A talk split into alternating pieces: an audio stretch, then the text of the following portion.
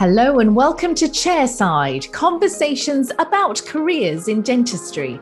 This podcast series from the British Dental Association and sponsored by BDJ Jobs explores the unlimited, unexpected, and maybe even unknown opportunities that qualifying as a dentist opens up to you. I'm Andrea Ogden, a general dental practitioner and the BDA's undergraduate and career development lead. In each episode, I'll be joined by dental professionals who discuss their journey and the paths they took that changed the course of their career. Today, we're talking about specialty training. It's possible to enter specialty training at any stage of your career. It allows you entry onto the GDC's specialist register and to focus clinically on specific areas. But is there a better time to do it? How difficult is it to apply? And how competitive is it? So that's what we're talking about today as I'm chairside with Khadija Saeed and Payal Sharma Birch. Both are specialty trainees and an absolute font of knowledge on the subject.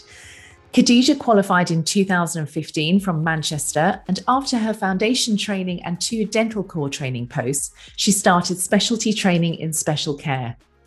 Payal graduated in 2008 from Barts and the London and after four years as an associate dentist, she bought her own practice and then in 2017 began specialty training in orthodontics in Bristol.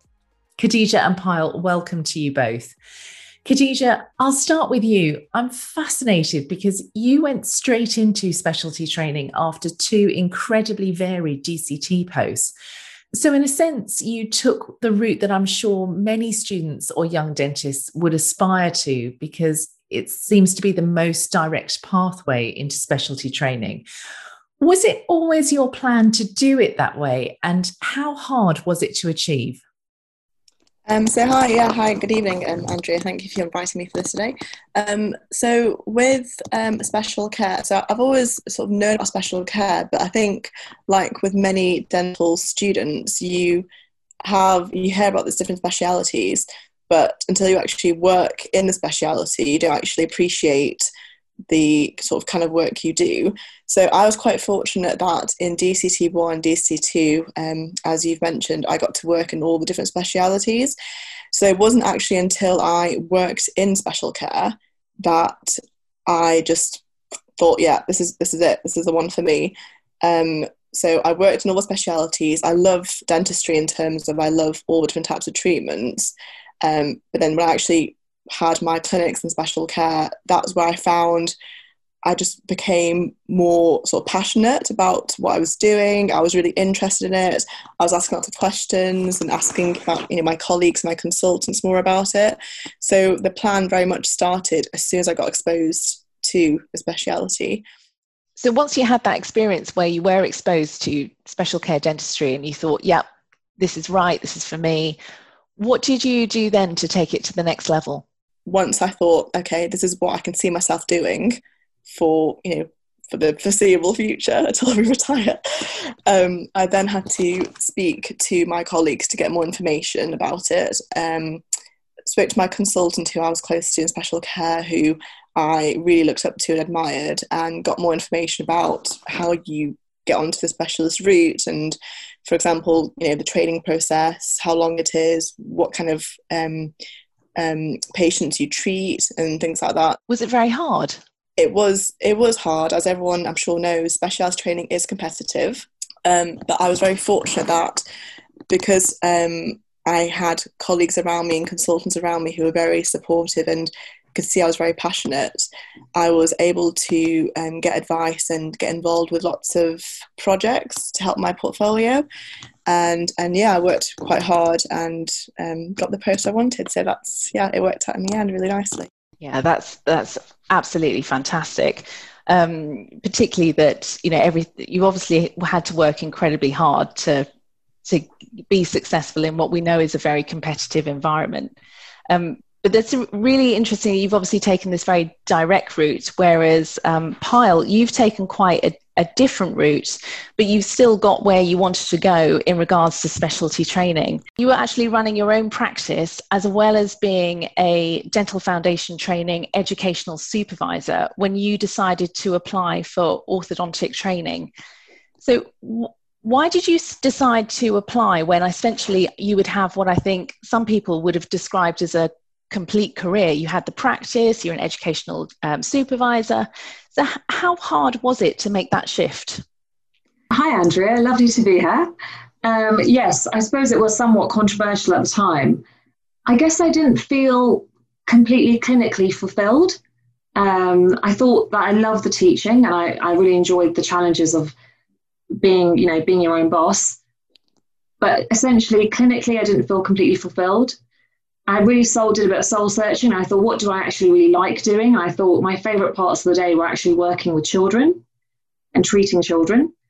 I also really started enjoying, I went on a few courses. There were orthodontic courses. Um, I started one or two cases and very, very quickly, swiftly realized that I did not in any way, shape, or form have the knowledge base to actually be providing this treatment. Um, I had to really question who was prescribing the treatment. Was it me or was it this company? Was it a technician? So I decided that, you know, I like to be at the top of my game and I thought I wanted to become a clinical expert at this. Um, so I had no choice really. The choice was made. I had to go into specialty training. So, how did you go about kind of finding out how you were going to go into specialty training? It was quite tricky because when one works in their own practice, you're very much an island. The um, so I had to find. Um, it was very difficult to find information on how to actually go about applying. I spoke to people I knew who worked in some of the universities as tutors. I went onto the COPDEND website, which has information on national specialty training and the dates for application and the application form information. I think the most useful thing I did for orthodontics was to attend the British Orthodontic Society Day. It's entitled "So You Want to Be an Orthodontist," and um, it, they run it every sort of November every year. And I actually went to it in 2010 when I was Max Fax trainee um, and decided, no, this wasn't for me. Went back, went back onto that course in 2015 and I thought, yeah, I'm ready, let's go. I applied in 2016, but failed to rank high enough to actually be offered a position. I ranked, I think, number 75th. Um, I don't know how many people applied, but there certainly weren't 75 posts in orthodontics nationally. So I failed to rank. So once you, I mean, I think that might surprise quite a few people for someone who obviously had a tremendous amount of clinical experience. What did you do? Um, because clearly you were successful the year later. What did you do to address that and then before you applied again? Well, no one was more surprised than me. Um, but I think because I was out of the loop in a way, because I wasn't in, you know, uh, consecutive hospital positions, I asked for feedback for my interview, and I realised actually the big the, a big part of the interview is weighted towards your portfolio. And Khadija mentioned portfolio and building one's portfolio. In my world, building my portfolio was becoming an FD trainer, doing lots of clinical bits and bobs, becoming a, you know CQC registered manager. But in order to get into specialty training, um, what you actually need as a what a portfolio of career means is actually posters, presentations. If you do do audits, I was running about eight rolling rolling audits at the practice, but that doesn't really count if you haven't presented that audit at a regional meeting um, or an international national conference. So it became very clear to me that that was the issue. I was lacking research prowess, any evidence of academia, any evidence of academic publication. Um, and so I had to address that. How did you go about addressing it? Were there because clearly if you if you haven't got the facilities and you can't present the audits that you're doing in practice what other kind of re- resources or or did you seek any other help to to do my, that sorry to interrupt my greatest um, my greatest aid was actually my network um, I was very heavily involved at university. I was student president. I was involved in lots of societies and organisations um, I contacted lots of people I knew who had, who who recently completed orthodontic training. I contacted um, my old tutors at the London, who have always been fantastically supportive, to be honest. Um, and I go back to the annual um, London Hospital Dental Club alumni meeting. It happens every year. Absolutely brilliant to catch up with the faculty. I contacted them and explained the predicament, and they said to me, "Payal, look, you know, we're well, you're you're very welcome to come back and work with us on some research." Um, and I was very swiftly made an honorary research assistant at the London. It meant it was an unpaid position, um, and it meant coming in every Friday, unpaid, but gave me that you know incredible resource to work alongside um, Prof. Liversidge, who's now Professor Liversidge, um, on a project which then ended up being presented um, at the European Orthodontic Conference in Montreux.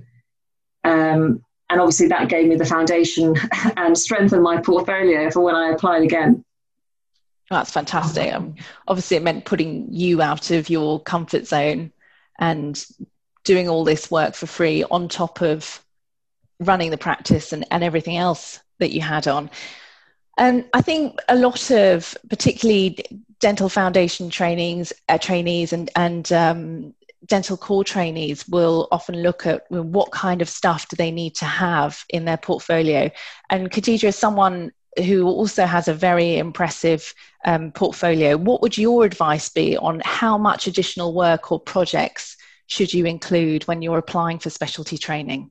I remember when I went through the process myself, and I remember I was very heavily involved with lots of you know research and audits and quality improvement projects and presenting and you know you do all that. But I think when you actually go through the process yourself you never think enough is enough. You always think oh I should do more and and speaking to colleagues who are also applying to specialist training you know it's it's difficult not to compare yourself but one thing that resonated with me when I went through my process is one of my consultants um, in oral surgery said to me, "It's quality, not quantity," and that really stuck with me because you know she's she's interviewed many people for you know junior posts for specialty posts, and she said one thing that comes across is that number one, everyone's going to have and a, a, fantastic portfolio. You know, otherwise you wouldn't make it to the interview stage.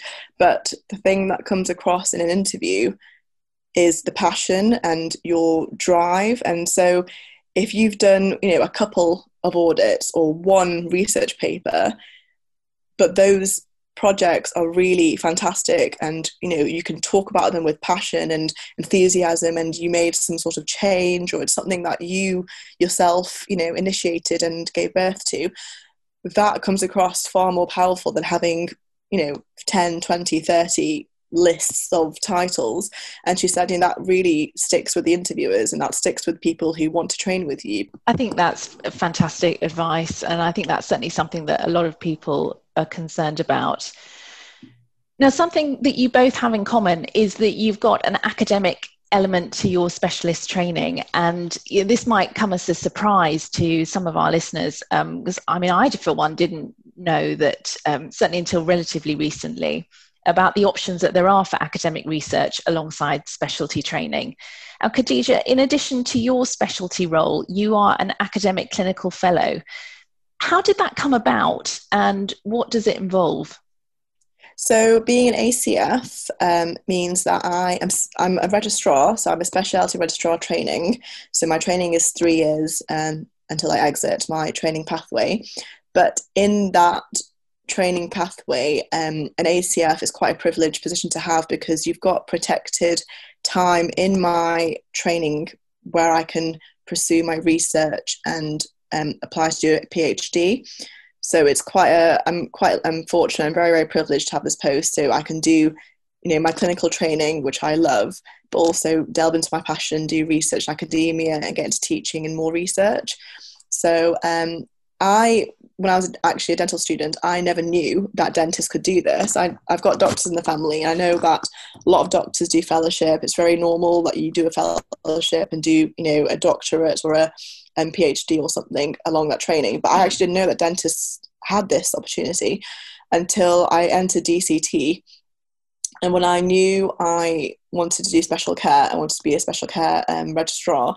Um, it wasn't until one of my friends actually and one of the consultants who mentioned, you know, that they knew that I was very interested in research. I'm very interested in asking the questions that haven't been asked yet and trying to do something a bit different. So they knew I had this research passion inside me. And they actually mentioned to me that, you know, you can apply for a clinical fellowship. And uh, once you've got a training number.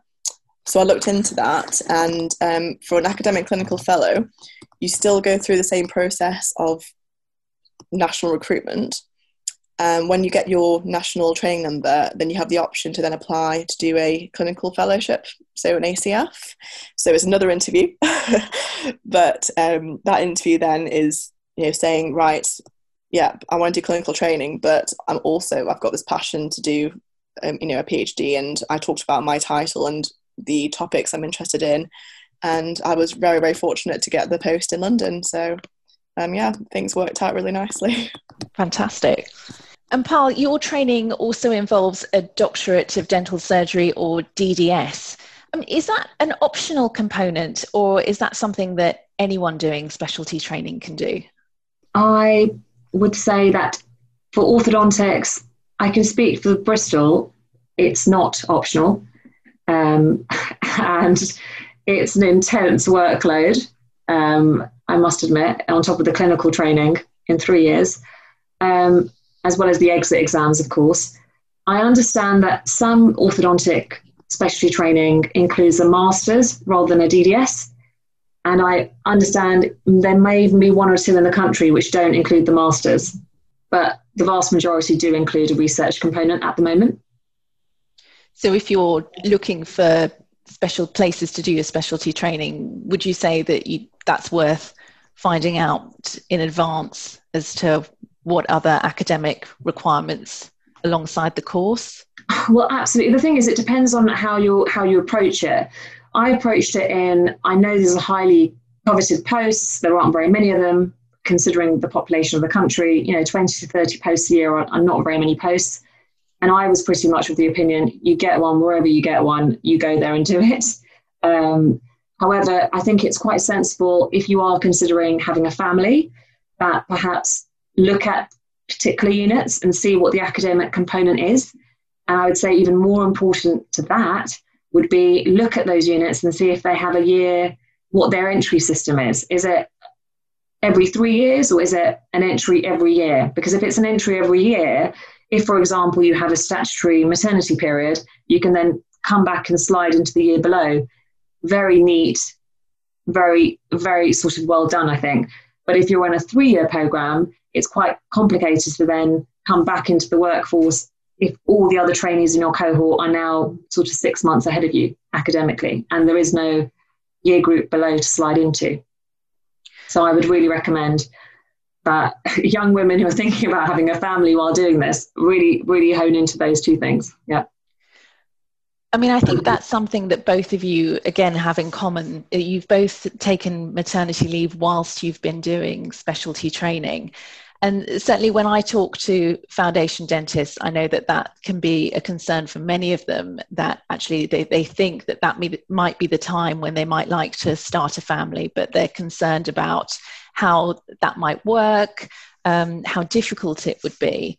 Um, but clearly, you've both managed it. So, what are the added challenges to starting a family alongside doing your training, and how did you manage that? I remember the day I had I told my my consultant, and I remember being so nervous. And I look back now and I laugh because you know I have I'm very fortunate. I've got really very um, supportive colleagues and my consultants and my ES are all fantastic. But I remember the day I, you know, I, I had to tell that I was pregnant and I was just shaking all morning and I just thought, didn't know what, what was wrong with me. And I just thought, what is wrong with me? I'm just going to tell someone that I'm having a baby. You know, it's, it's normal. This is what happens. you know, it's fine. And the reason I was so nervous is because I, it wasn't about telling her. It was actually, I genuinely was thinking, how am I going to do this? How am I going to do my training and have a baby and be away for 10, 11, 12 months? And I think it was all coming out in that moment because I thought, gosh, I'm going to say it to her, and then it's that's it's it's going to begin. You know, that's the spark that started. I think it's important that you you need to just be honest, and if you are worried, speak to your colleagues, speak to your friends, speak to people who've gone through it, and say, you know, how how do you manage this? And it will be fine. You will manage it because there's always something that you can just delay or, you know, put further on down the line on the Gantt chart or just delete. um, so I, you know, I did speak to my colleagues, I spoke to my consultants, I spoke um, about how I'm going to do in terms of mainly the um, the clinical aspect wasn't actually too bad in terms of they just rejig things like you know like any corporation, any um, business, you know, hospital, they can work things around, and they have to for maternity. You know, that's that's why we have um, people employed to sort out things like um, absences and um, clinic cover, etc. The academic um, aspect, which is a little bit more complicated, but again, I was quite um, I was quite proactive in terms of I emailed everyone straight away and everyone was really supportive and it was I think I'd made it far too big in my head. I thought I thought quite you know nerve wracking, and people were really supportive and said that's fine. You just have to be honest with yourself and you know understand that this is going to be a huge change and it will be tough. But with the support of your friends and your colleagues, things will you know you can work things out. I think having a child full stop is probably one of the hardest things I've ever done. So to be able to have that and for you both to be doing specialty training on top of it. I mean, I'm I'm just in awe. I think it's a tremendous achievement. If, Payal, if you were to give advice to anybody who was going into a specialty program thinking that they might end up having a child at some point, what would be the advice that you would give to them? I would say it is possible. It is possible to do specialty training and have a baby and return to specialty training. I would say there are some challenges, um, and for those, you need a plan. Um, there are some geographical realities, um, such as where your child is in childcare and where you work. There are some financial realities, such as if you return as a less than full time trainee, you are, of course, on less than full time salary. And that salary will need to stretch to paying for your tuition fees, as well as your childcare, and as well as your living costs. So I would say, yeah, you know, these things are possible, but only possible with a plan. Um, and I wouldn't want to, I wouldn't want to be romantic about it. There are practicalities that are very significant um, and need addressing. Yeah, I think that's that's a really important point for anybody who's considering having a family. Um, you know what what those realities would be if, given their particular circumstances. But despite the challenges that you've both faced, the fact that you have persevered, I'm going to say that the rewards have got to outweigh the efforts. Um, so, would you? I'm, I'm assuming that I know the answer to this one, but was it worth it? I mean, what would you say has been the best thing about specialist training, Khadija? So, for me, um, so in special care, for those who don't know much about special care or maybe know a little bit only, special care, we treat patients with um, different disabilities which impact their ability to see a dentist on the high street. So that could be medical, um, social, cognitive, physical. We see patients, you know, with Parkinson's disease, Down syndrome, severe learning disabilities who need sedation or have to have general anesthesia. We have patients who are, you know, diagnosed with cancer who need to have cancer treatments um, and therefore need to have dental treatment before they start chemotherapy or, you know, start radiotherapy. Um, we see patients from, you know, all kind of walks of life in terms of there's so many barriers that they could come across affecting their ability to get dentists and see and get treatment. So it's always interesting. My job is always interesting in the sense that there's no day that's the same. And I think that's fantastic. For my personality, it's great because I love being challenged. I love learning something new every day. I love that feeling of I've done something to help someone and that reward you get from patient satisfaction yeah that that's really inspiring Payal, was it worth it for you? I mean, what's been the best thing about your specialty training? I'm in this for the long game. So I saw this as a loss leader. It is tough, but it is rewarding. And the part of it that is rewarding is that I have found clinical fulfillment. I love going to work every day. I enjoy working in multidisciplinary teams. I really enjoy all the weird and wonderful things get, that get referred into secondary care. I get to work with my favorite patient group, children, um, and I get to see the transformative effect our work can have on their confidence and their mental health. Um, and I'm very grateful that I can be part of that journey. That's fantastic. I think that's so important. I mean, the fact that, you know, both of you and Payal, you're doing treatment that is transformative for people and, you know, and Khadija, you're transforming the way that people can access treatment and continue to access treatment. And I think you know, that the fact that you're making such a difference to people um, clearly gives you a tremendous amount of satisfaction. So, Khadija, my final question would be what advice would you have to anyone that's thinking about doing specialty training? So, my advice would be is absolutely make sure the specialty you've chosen is ticking all the right boxes in terms of it's something you can see yourself doing for the rest of your life and you're passionate about.